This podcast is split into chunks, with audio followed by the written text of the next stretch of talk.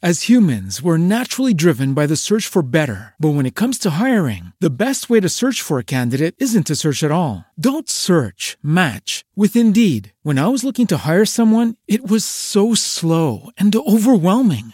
I wish I had used Indeed. If you need to hire, you need Indeed. Indeed is your matching and hiring platform with over 350 million global monthly visitors, according to Indeed data, and a matching engine that helps you find quality candidates fast. Ditch the busy work. Use Indeed for scheduling, screening, and messaging so you can connect with candidates faster. And Indeed doesn't just help you hire faster. 93% of employers agree Indeed delivers the highest quality matches compared to other job sites, according to a recent Indeed survey. And listeners of this show will get a $75 sponsored job credit to get your jobs more visibility at Indeed.com slash podcast. That's Indeed.com slash podcast. Terms and conditions apply. You better watch your way through the day. Hey, Nakedly Examined Music listeners, this is Mark Linsenmayer. I'm going to do something a little different this time. As most of you probably know, I started a new podcast this summer covering entertainment more generally, where I have conversations with my co hosts and often with performing artists, not about the specifics of their work, but about how we take in media genres, styles, tropes, how our attitudes towards different types of media differ. We're interested in why we watch and listen to the things we do. So there have been a few music related discussions as part of that series, but what you're about to hear is the first one featuring a returning guest from Nakedly Examined Music, that is Ken Stringfellow from the Posies. And I really enjoyed that discussion and wanted to share that with you, Nakedly Examined Music listeners, with some bonus bits. Since I interviewed Ken back in 2017, he's released the final Game Theory album, Supercalifragile, and you're right now listening to Valerie Tomorrow, a song that is co written by Scott Miller, the leader of Game Theory, and Ken. And Ken is, of course, singing here. Jonathan Segel is also playing some keys and guitar. Now, this is an album that was started by Scott, who had gotten Ken as his producer shortly before Scott's suicide in 2013. Most of the songs do feature Scott singing the lead part, playing guitar. This one happens not to feature him at all, but it is one of his compositions, deserves to be on this record. And I especially wanted to bring this up because Scott Miller, as Game Theory and then later as the Loud Family, is just a wonderful example of the kind of artist that I refer to in the discussion you're about to hear, where he didn't have any big hits, but is just a consistently brilliant artist, someone who I would have loved to interview for this podcast.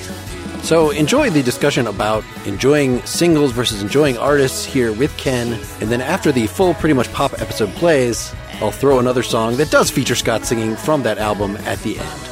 If you want to hear more of that podcast, you can find it at prettymuchpop.com or wherever you get your podcasts. And of course, find more about Nakedly Examined Music at nakedlyexaminedmusic.com. As always, I invite you to support the effort at patreon.com slash nakedlyexaminedmusic. I'm actually going to go right now and type in there, only for the supporters, some general words of update about this podcast, about my own musical journey, about the episode that I recently recorded and lost completely. So maybe that'll give you a little incentive to go support the podcast. I also want to mention another podcast you might enjoy, Andy Frasco's World Saving Podcast. He's a musician and he talks with notable personalities ranging from hit artists like Portugal the Man, comedians like Todd Glass and Gary Gulman. And when he sits down with a guest, he really digs in on what motivates them, what keeps them going. If you've ever caught an Andy Frasco and the UN show, you'll know the energy Andy puts into his art. This podcast is no different. Go listen, you'll see what I mean. Available at andyfrasco.com or wherever you get your podcasts.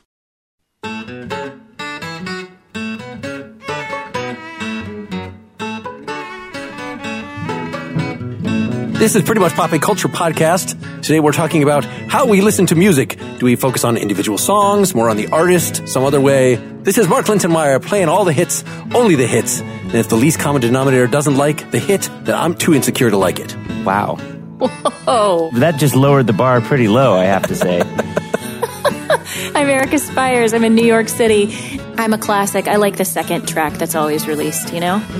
Never want to be too big of a fan of the first. And I'm Brian Hirt, and my music education was a mix of Magic 104 classic rock and oldies and whatever Mark put in the tape deck.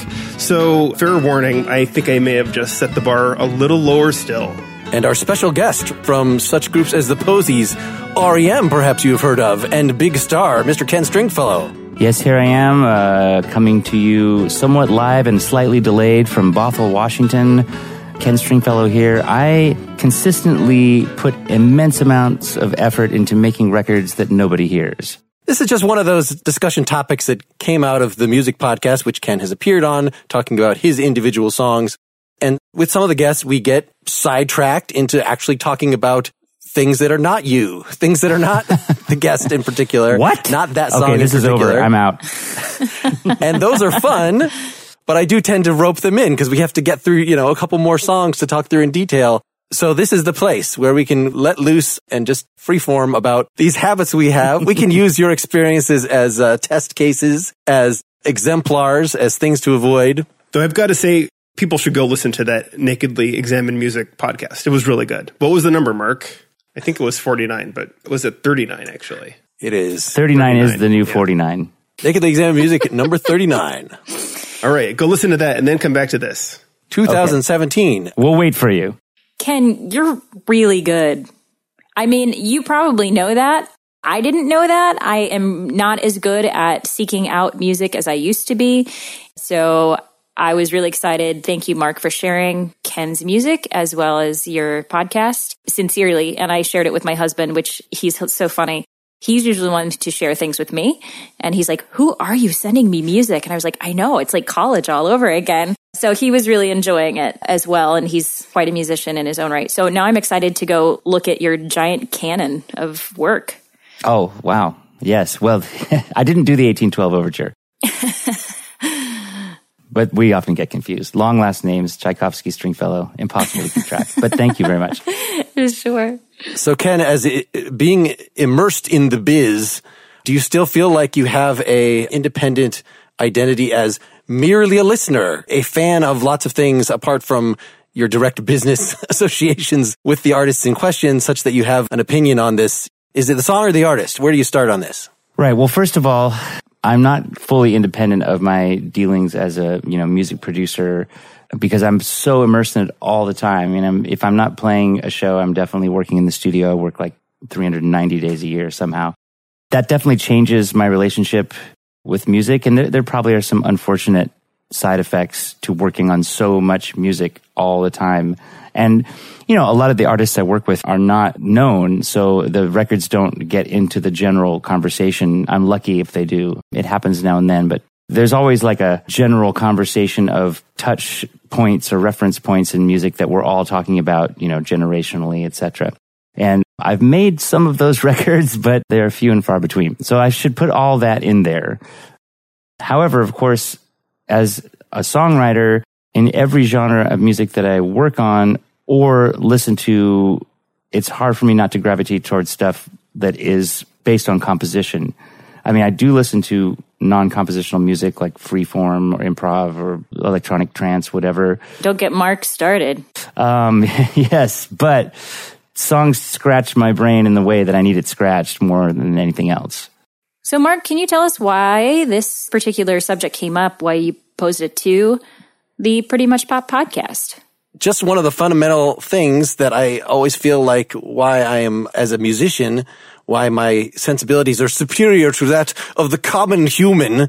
That's of course just the snobby thing that all musicians do is deride everybody else for just following what's dished to them on the radio, whereas we even if you don't even play an instrument, you can fancy yourself fancy by uh, going to the record collection and diving in more deeply and talking about the obscure things and side projects related to particular artists. And that is the way my own record collection, my CD collection is structured, is large volumes of things by the same artist. And then I, you know, went on and did that with this Nakedly Examined Music podcast where that is entirely the point is I will listen to somebody's catalog all the way through pretty much and listen to the heck out of a couple songs. I feel like I come up with a very different, more personal connection to the body of work than I would, you know, just kind of relating what's come down to me or what's been thrust on me like a commercial jingle. I have to say here that I'm a parent of a teenager. And so the radio in the car, for example, is going to be her insistence of what we listen to. So I do believe there's a way to navigate both of those extremes that you kind of laid out there. You know, I would never have chosen to listen to pop radio, for example, on my own steam, but having been sort of forced to, and see, yes, it's forced upon us. There are some good songs being written out there and put into pop radio. There are good minds on the task.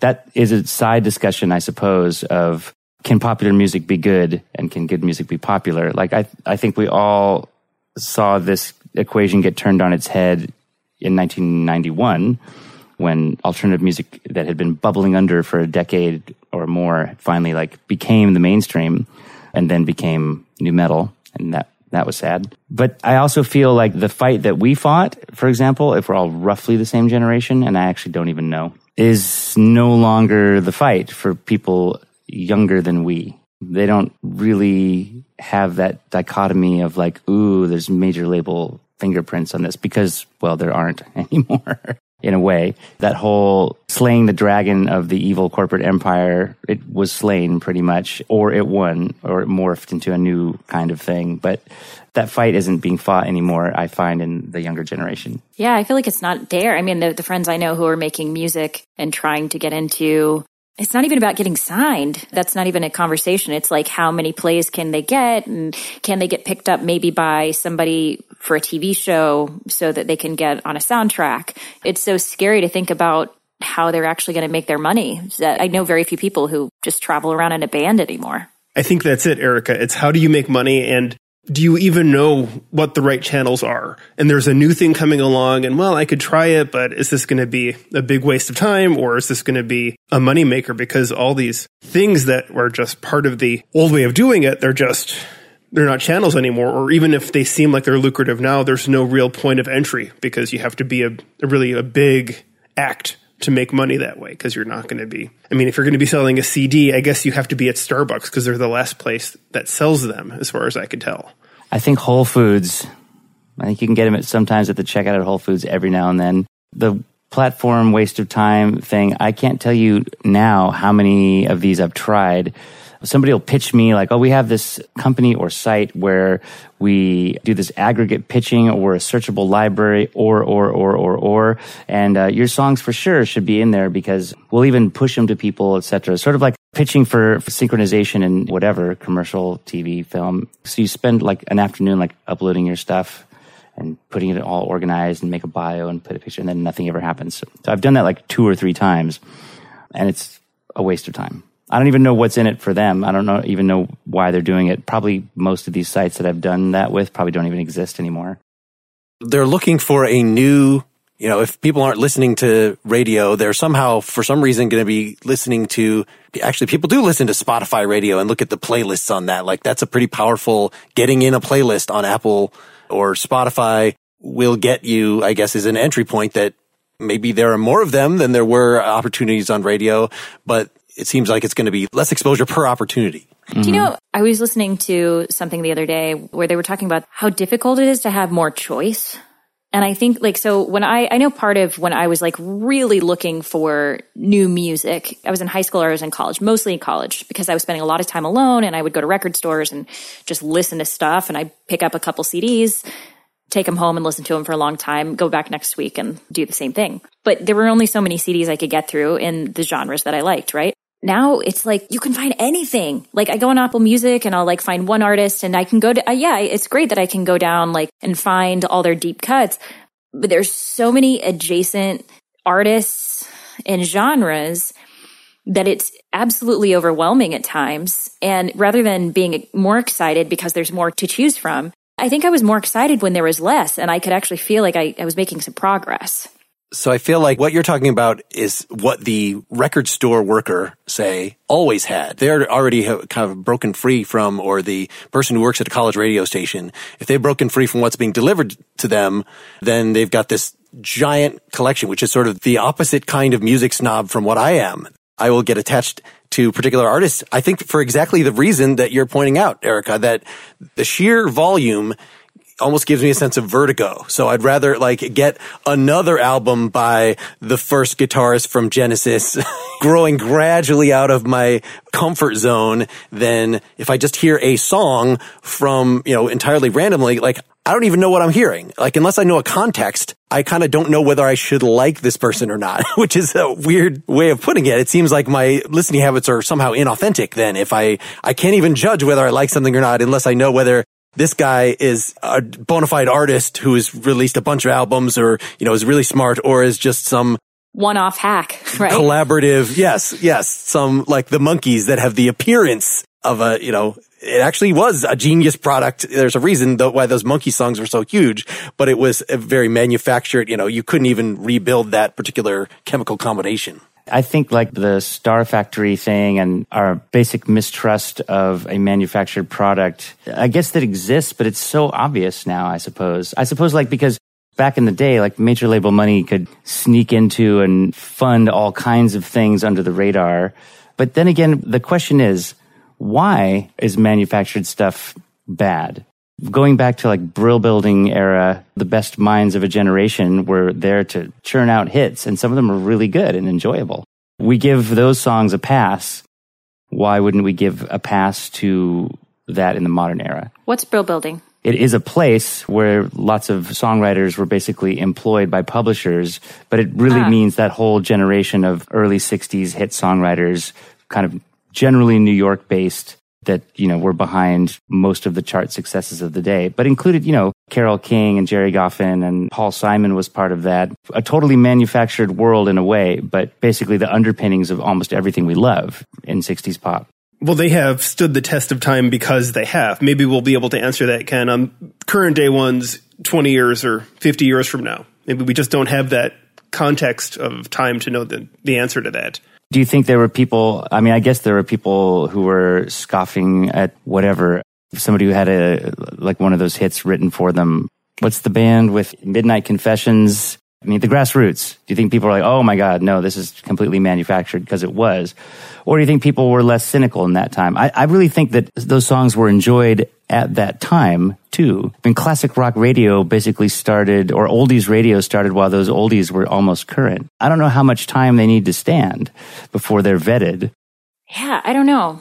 Also, like if you go like a generation before that, I feel like we definitely had more stars like we do now. If you're going to like to the golden age of film, a lot of those stars were singers and their songs were hits and they were all written by mostly written by composers, right?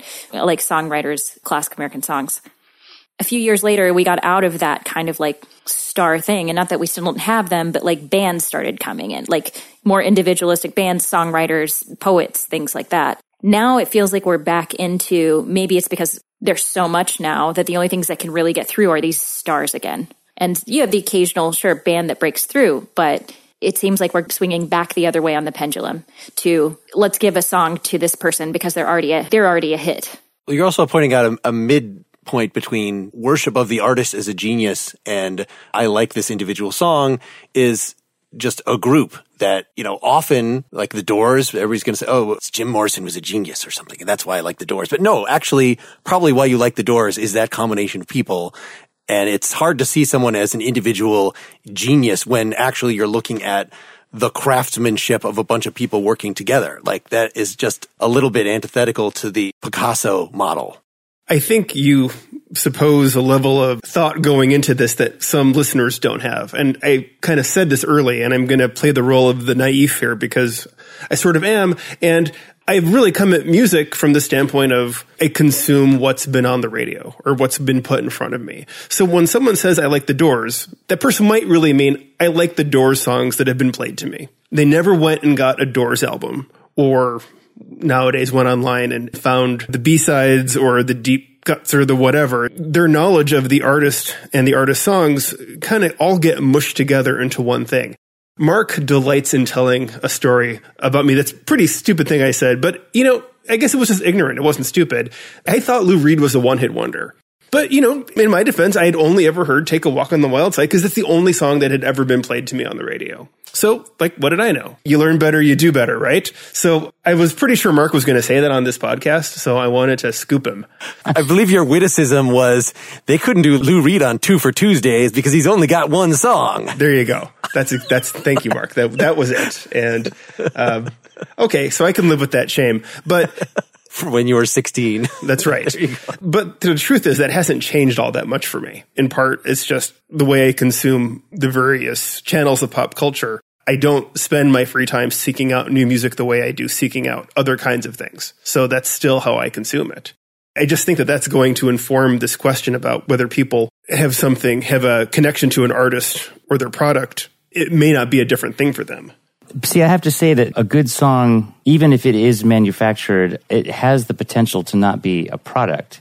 There are even like jingles from my childhood that like kind of got me. And if I heard them today, you know, I'd get a little tear because of the time period they represent, etc. I mean, music does its job, which its job is to be magical. I mean, it's to stir our emotions. And there, of course, there are tricks that songwriters could use, but they don't always work. Not every calculated manufactured song is a hit. There's an X factor that if people really knew what that was, then we'd be done. Art, we would have to move on from something and art would be finished but we don't know what that is. Ken, I don't mean to imply product as a, a negative connotation. Just at the end of the day, it's we're not listening to an artist. What we're listening to is a song that's been put together and put out there. There's the thing coming out of the radio or off the computer that is going into your ears. And that's the thing we ultimately are connecting with. True. But a great artist, I think, can have an impact that it comes out through a number of tentacles and a number of ways that it weaves into pop culture for example, I mean, the Beatles, to use the most obvious music one, had immense generational impact. You could have not listened to the Beatles. You could have avoided them and said, okay, I'm not listening to the radio. I'm not going to buy their records. I dislike the Beatles. They look funny, blah, blah, blah. And you would still have been influenced by them because they altered the pop music landscape. You don't need a, a direct knowledge of the artist for them to have an emotional impact, for example. You don't need to know their bio if it works, it works.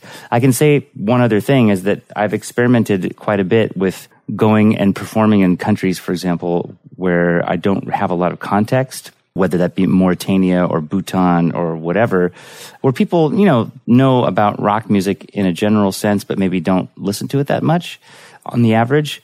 And playing my music, which is already obscure even in my own culture, and it can still totally work you know, the songs, even with the language barrier, can totally connect. So I have to say that it's noble to go and dig deep on an artist if that's where your curiosity takes you, but I wouldn't say it's necessary. Yeah, I think world music is a great example of the opposite tendency to what I'm talking about is I'm just open to I certainly don't understand where the artist is coming from if I don't know the tradition, I don't know the language, but yet let's pull up something from Brazil. This is cool. Like there is the logistical problem of how that will actually reach my ears, given that, you know, I'm not going to just randomly listen to something, but like, you know, somebody posted it on YouTube. It's linked from a link from a link. David Byrne likes this artist, something like that. I wonder if like when I'm playing in those places, if I am, if they're like, oh, I just heard some American music, possibly, right? Maybe I am like world music to people in other countries. But again, if you were just like cycling through, like, okay, I'm going to do a deep dive on African jazz from Ethiopia from the 60s and 70s, I still guarantee you that probably some artists will communicate with you or touch you or connect to you more than others, even without much context. And then we have another thing, singer, like actual, not just, I mean, actual voice uh, versus the composition that they're wrapping their voice around. Nothing to do with artist, just somebody's timbre can they make a mediocre song something you want to listen to?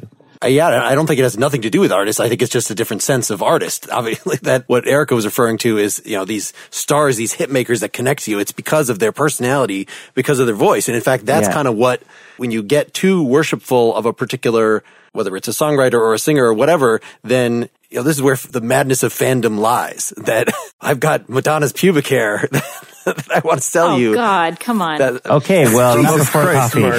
yeah. It's from a film. It's from a film from Slackers. Either way, it's a pubic what? hair she wore on set. Great. So, what kind of defense is this?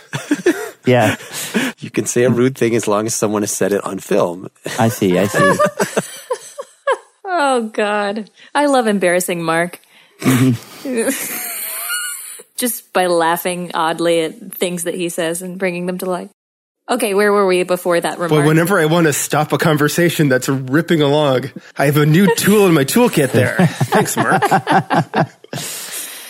it's always been in the artist's interest to develop a cult of personality to say, don't you want to buy everything that I put out? And it was actually the industry that was sort of standing in the way and saying, I won't publish this album because I don't hear the single on it, or I will not let you release your random demos. You are signed to my label and everything you do must have my approval on it. If you do something for another album, I will in fact make you use a pseudonym. I remember Madonna playing on somebody else's record and had to be called something else. But now we've gotten with the streaming culture and, and this, you know, there's a sea of stuff out there. So it is easier to just listen to the next song by Taylor Swift or something if this is somebody that you've it's definitely all parasitic upon I think what was in the pop landscape, you know, unless you inherit a love of an obscure band from your friend who loves that same obscure band, or, you know, there are obviously different now just forums. Somebody can, you know, recommend some obscure band and you can glom onto that and that becomes part of your soul. But once you make that connection, it's sort of natural the way things are organized now,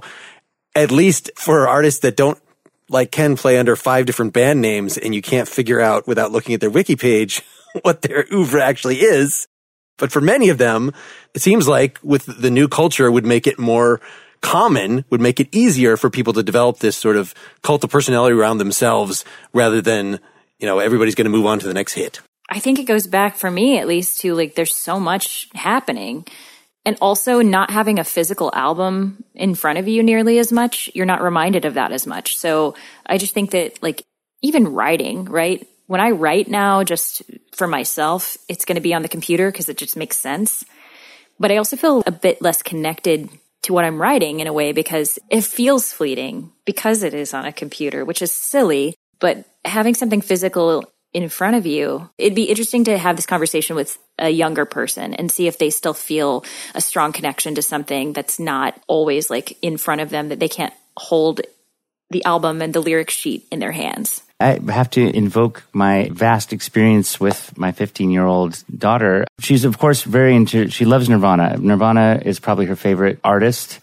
And she does have a couple of Nirvana physical albums, but most of what she participates in in Nirvana world is via like YouTube or etc.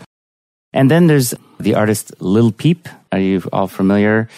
You know, he's now, he's already deceased. He, you know, kind of rap, pretty popular, died very young.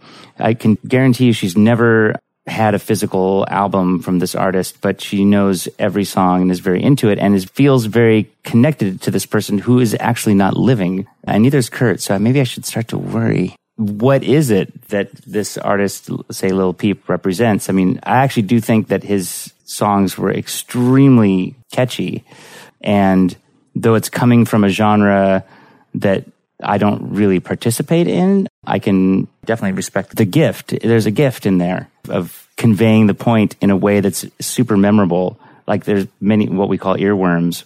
And I think earworms are often looked down upon, but I have to say that for me, music is simply effective communication. So whatever effectively communicates in a moving way is valid, right? So does she listen to like say an entire album by Nirvana or is she more more than likely to like going to pick out a few hits that she likes? Um, now here's what's interesting. When she has the physical album, which she has very few, yes. So the physical album demands that kind of approach. So when she has a, a CD of Nevermind, she has a CD of 21 Pilots Blurryface, and those get into loops where she listens to the whole thing. But take away those constraints and almost never. She more listens to like playlists that might have her favorite artists woven into them. Yeah, my kids are 16 and 19 now. And for one thing, I was never able to interest either of them in my collection of CDs. Like they were never even curious to like come down in the basement and pick out something. And they've just been raised in the streaming culture and both of them have connections to a few artists, but even those, I feel like what I'm subjected to in the car will just be a few songs by that particular artist. Yeah, there's definitely not the devotion to the the album format. I mean, that's getting sort of. I don't know if I'm going to do any more albums. It seems I know quite a few. You know, unless you have a market that's ready to to snatch it up, you can seem to generate just as much interest among people by releasing three songs as releasing 15. So unless you have the output that you want to release. Especially if, like me, if you, if the interest is generally zero. well, then mine is at negative five. If yours is at zero, so there you go. One other interesting thing I've never heard my daughter Aiden talk about never mind the album, even though she listens to it. So she never goes, oh, never, never mind, great album. She simply will say Nirvana is a great band, Kurt was a great artist. She will, however, talk about the album Bandidos by 21 Pilots, their last release, which she has never listened to all the way through or ever owned. But the stuff around 21 Pilots releases, they have such good, you know, marketing imagery. They create these whole worlds and there's backstory to everything. Everything they do is a clue or an Easter egg into like a deeper part of understanding the puzzle of the album that they kind of present. Um, that she's totally into it and has never owned or probably listened to the whole album all the way through. Now that's kind of freaky, right? I don't know. You guys are giving me a lot to think about. If we go, Mark, on your, your issues that you've brought up here, some of your talking points you wanted to get to, do you follow artists beyond their usually brief famous period? I'm just acknowledging that my way of locking onto artists in mass is not really this r- rebellious underground. It's all parasitic on the stuff that was an earworm for me that I really liked Heartbeat City when I was 12, that album. And so I became a Ocasek completist chasing down his various things. But yeah, it's just because again, I'm attributing it more to my aversion to true novelty than my superior recognition of a genius. Because in fact, this is good to talk about Ocasek here in his just passing away, but in all the eulogies about him, there's you know some mention of the fact that he did stuff in the last 20 years but not much it's more this worship of this thing that happened in popular culture way back then and not so much what his overall musical sensibilities that you know okay well it's because of him that Weezer and some other bands were popular because he was their producer or something other like that but not actually following the artist through their solo albums Some people will need to be told that Mark is talking about Ric Ocasek of the Cars. Everyone knows. And now I'll talk about Chilton without any further explanation. yeah, well, let me ask, yeah, you guys that. I mean, so Brian and Erica, I mean, have you, like, Erica, what's your general, when you do follow somebody, is it focusing on a particular album? I know you talked about Tom Waits before. He's a guy, maybe, you know, he's a well respected, long standing, long famous artist, but still, I think, maybe 1991 or so was kind of his commercial peak. And, that's when a lot of people were introduced to him, or maybe 75, depending on how old you are. To be honest, I think the Mule Variations is actually his commercial peak. Yes. And that was an indie album, Uh, but it, it's a sold almost, it's almost a gold record, if it's not maybe even a gold record by now. Interestingly enough. Just thought I'd throw that into the mix. Yeah, that's a, I love that album. Yeah, so I think I do tend to, yes, follow similarly. I don't go as deep divey as you do, Mark, but I think I do find people that I find reliable and definitely doesn't mean I love every song, but I know that I'm going to like something from that album. I'm going to find something to take away from it. One who I loved and drove eight hours twice to see was uh, Damien Rice. And yes, I own his albums, but he hasn't really produced a ton of stuff lately. And, and the stuff that's come out has been more single type. And I have to say that I'm much less interested in that. I'll listen to it, but I'm not usually into purchasing singles. If he had a whole album, I would purchase it. I'm not really sure why that is, but I guess I just want something more to and I'm not even talking about a physical album. I'm happy to purchase the the digital album, but just purchasing a digital single, I'm not as as interested in. I want an experience, I think, out of it. Does he tour behind his releases or his non-releases? Does he still tour regularly? Like I'm kind of figure out how he survives. Yeah, I don't think he tours a lot because I, you know, for a long time I haven't checked recently, but for a long time I would just go on his website and see like where's he playing, and he was doing a lot of like local stuff, um, Ireland, England, whatever, and just around Europe, but not as much here in the U.S. You know, and he's collaborating with other artists. Like that's great if you're collaborating with other artists and learning things and, you know, maybe producing things and playing on other people's albums. But it is disappointing to really love an artist and not have new albums come out. Although I totally understand it as a musician myself. Like I get why you wouldn't want to put that work into it when you feel like it's diminishing returns. I love diminishing returns myself, but I have to say also, because you mentioned he does other projects and whatnot and other collaborations. And I have, for myself, for example, a body of work as a solo artist that does have its own following and my releases are very infrequent. My last solo record came out seven years ago and the last one before that, eight years before that. And I want to be all kinds of things and I'm a wide area of interests and I need to make a living. So I'm also doing studio work quite a bit. And then I have my band also making infrequent releases. And lately I've felt like, man, I, need, I sort of need to narrow this down to give people something to go on, you know, like who are waiting for us and who still care and still support us. So I've kind of, he says after just doing a 50 date solo tour just for fun. Um, but I will probably put more effort into my band, have done so in recent years and will do more so because yeah, I mean, imagine just trying to keep anyone's attention at all or come back into their attention sphere at all in 2019 when you're a 30 year old band with 50 year old people in it that doesn't have any hit records. I should add that part. I would say, who's not Pearl Jam? Yeah. How about you, Brian? I have nothing to add on this topic. no, you don't have a you don't have a, a musician or band that you've followed that. I, I, would say that the maturity of my musical tastes hasn't changed in a while. There was a, a scene in The Office where Angela talks about not liking the general spirit of music, and I wouldn't say that about myself, but it's just really not something I seek out. I mean, I appreciate it and I'm exposed to a lot of it, but I just don't think I have a lot of curiosity when it comes to music for whatever that's worth. I would say my guess is that you would be more of an artist based person rather than a hit based person, though, because of the way that you consume other forms of media. You tend to like certain producers, right? Sci fi authors, stuff like that. The parallels to other things that I consume are all clicking for me, certainly. You know, when you talk about going to the movies, right? There are people who have no knowledge of directors or writers and they go see movies because it's what's being advertised to them or it's what's showing. And others, you know, we're aware of those things or showrunners for TV, which are even a little less well known. But right, we follow these things and it's really important to us or even like cinematographers knowing what kind of movie you're going to see. Like that's a big thing. Having context. We were talking about that with music when it comes to reading a book, I really have trouble sitting down to read it unless I know when it was written and what the nationality of the writer was. Like that's super important to me to have that context to know what it is I'm getting into and, and how I'm going to read the book. And then you read something you like and then you want to read everything by that author. So I get all this. It's just I don't totally participate this way when it comes to music.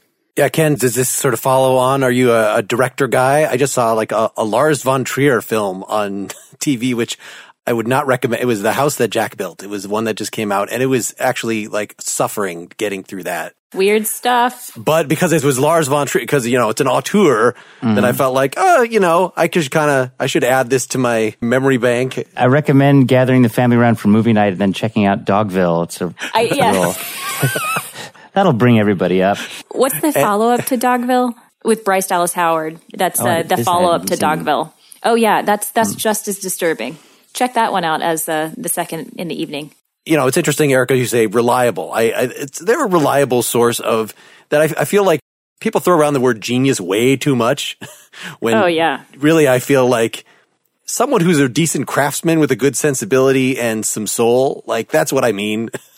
you could use that long term, come up with an acronym for that rather than genius, but there's still the auteur idea. I wouldn't say, you know, I want to see another Lars von Trier film because he reliably dishes up something. You know, it's not like, you know, I will go to the Safeway again because last time I had a reasonably good experience with them. It's a, seems like a fundamentally different association that we have with these, these artists that we sort of reliable is not the term because you expect the unexpected. You expect them, if they're firing on all cylinders, to surprise you, to do something, you know, a new sorts of inspiration and not merely, I guess there are some musicians that Guided by Voices is a reliable band. In fact, you could probably find a new album by them every month, right? At the rate that he puts them out. Yeah, I guess I'm not saying reliable I'm not using reliable in that sense though. I'm, I'm using it like if I know I'm going to have a, an exciting experience or an interesting experience listening to an album and I've listened to several of their albums with that in mind, I know it's a reliable band for me. You know, not as in like, yep, they're just going to keep churning it out and it'll be a-okay. But like, yeah, maybe they'll come out with an album every five or 10 years, but they're really interesting albums. And I'll turn to those types of people a reliable shaman.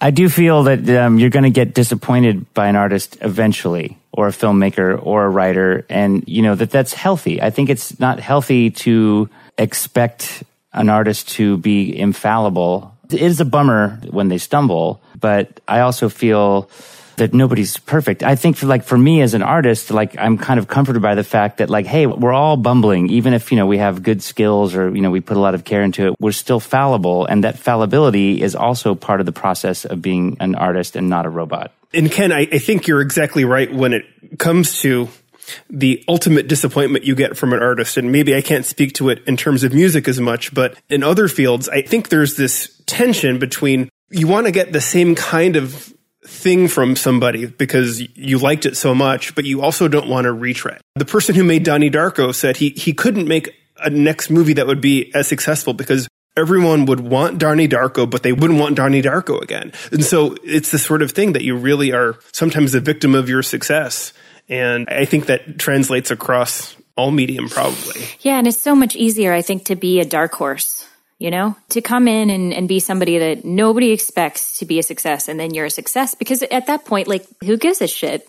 Nobody gives a shit about you. You can do whatever you want. You fail or succeed, it's on you, but there's not a lot of money behind it yet, probably. There's not a lot of expectation. And I think that's, man, it's just a, that's a constant struggle in life, I think, is once you set up good expectations for yourself around others and whatever you're doing, it's really hard to deliver again. Especially if you think it's a matter of magic, as Ken was saying. That I mean, Ken, do you even find is it frustrating the distinction between the success of the Posies versus your solo stuff, or even John's solo stuff?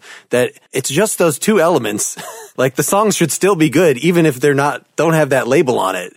But yet people have were excited by a particular product and a particular arrangement, and seeing those two guys that's certainly more marketable because there's there's more of a story. Once you have two people, there's suddenly a story like about how they get along and how they fuse their various diverse elements into one thing. I will say that as a solo artist, from my personal experience, the music is different enough because of course I've made it that way because otherwise why would I do it? That it has its own following and and it's weird. Like in Austria, like as a solo artist, I can fill like a club and then come there with John playing an acoustic show and 20 people show up there's history in there too. And a lot of that history for our band, for example, was shaped by where we got radio airplay. It's plain and simple. Suddenly we're part of people's life experiences where we were played on the radio at a certain point and we were the background of parts of their lives. And where we weren't, it's been a harder path for people to find us. We're not like live or something like that, the band with like mega hits on the radio, but it did make the story for people. It, it was the path to finding us at a certain point outside of Seattle um, since you mentioned, didn't Live, was it them that they fired their singer for a little while and toured as the same band with a different singer? You know, not that this is terribly unusual, but. Yes, and that singer put out a solo album called Alive. oh. They spent roughly a decade suing each other for various reasons, and now the band is back together again. I want everyone to know they're on the Altitour right now with Bush and are they playing old tunes or new tunes? I would yeah. assume. I would assume it's all it's an oldies tour. They didn't play in Seattle. They didn't play in, and you'd have to be from Seattle to understand why this is funny. Uh, and I hate to be this person, but now I'm. Hey, go go now. for it. You go for it. they they didn't play in Seattle. They didn't play on the east side, or they didn't play in Tacoma. They played in Kent. Kent, for those of you who don't know, is kind of just the industrial wasteland that spreads between Seattle and Tacoma. It's like they didn't even get thou shalt not pass. You can't come into Seattle. Sorry, guys. You have to play Kent. Sorry. I hope they don't kill me. They're definitely going to listen to this. Mark, I, I, had one other thing I wanted to touch on on this topic because this idea of the artist versus the song, I think there is a phenomenon where the best known song of an artist is not really representative of their work. And you get these things where, or it's just based on a band that's been around for, for decades. So, you know, I, I think about when Touch of Grey came out and all of a sudden these people were deadheads. It's like, well, are you though? I mean, you, you know, one song that's nothing like any other Grateful Dead song. And I know you have this list of, we, we had some articles about artists who hate their most well known songs. And in some cases, I think it may just be due to having played it too much. Ask uh, REM about Shiny Happy People sometime. I'll ask you about it, Ken. yes, because well, I mean, a song that they basically never played live and was a huge, huge hit, top twenty hit in Britain, that's for sure. So you never had to learn it when touring with them? Oh no, because they never. No, no, no. Never played. Just do it as the opening act. Do it by yourself. See how they feel about that.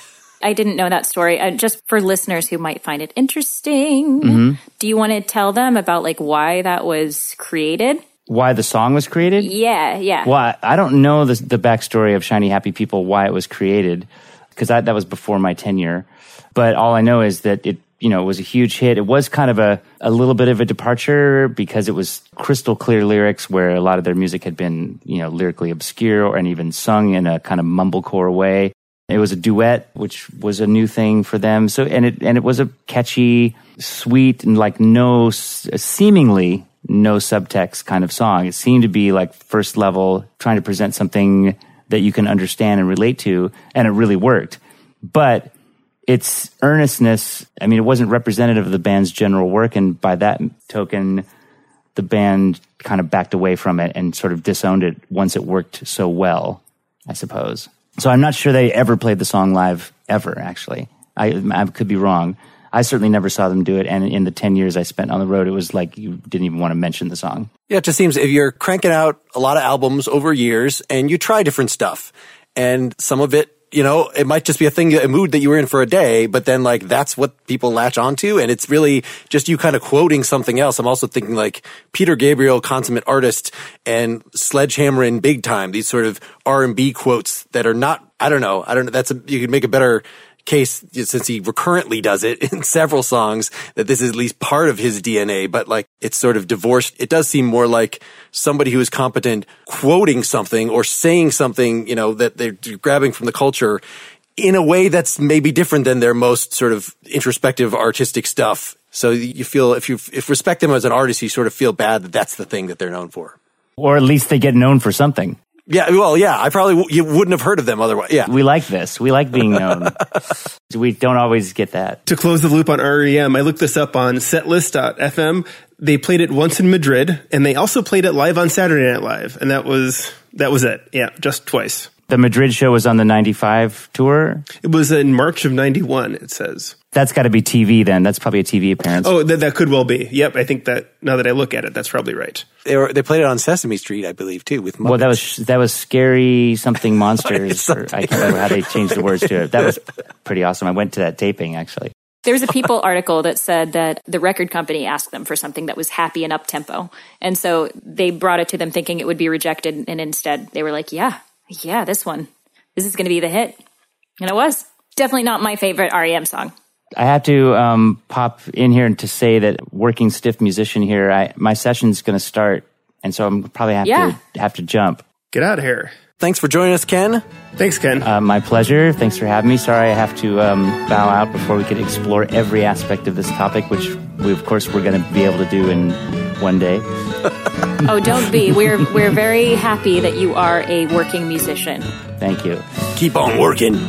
Thanks for joining. Bye, Ken. Bye, all.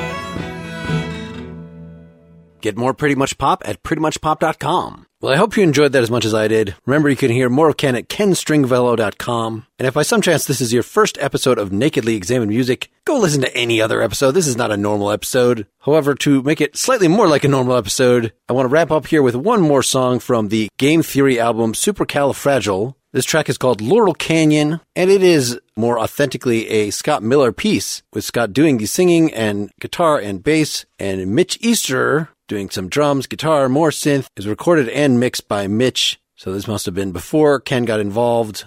So if you enjoy Scott's work, look up Game Theory or The Loud Family. I see you can get this album very easily on Bandcamp. I should say that album also features Anton Barbeau, another of my past guests, singing one of the songs, another song sung by John, our Ken's partner in the Posies. Peter Buck from REM plays on it, and I'm sure you'll recognize several of the other names there. It's a very cool album. Check it out. And if you can get a copy of Scott Miller's book, Music, colon, What Happened, from 2010, I also highly recommend that. So here is Laurel Canyon.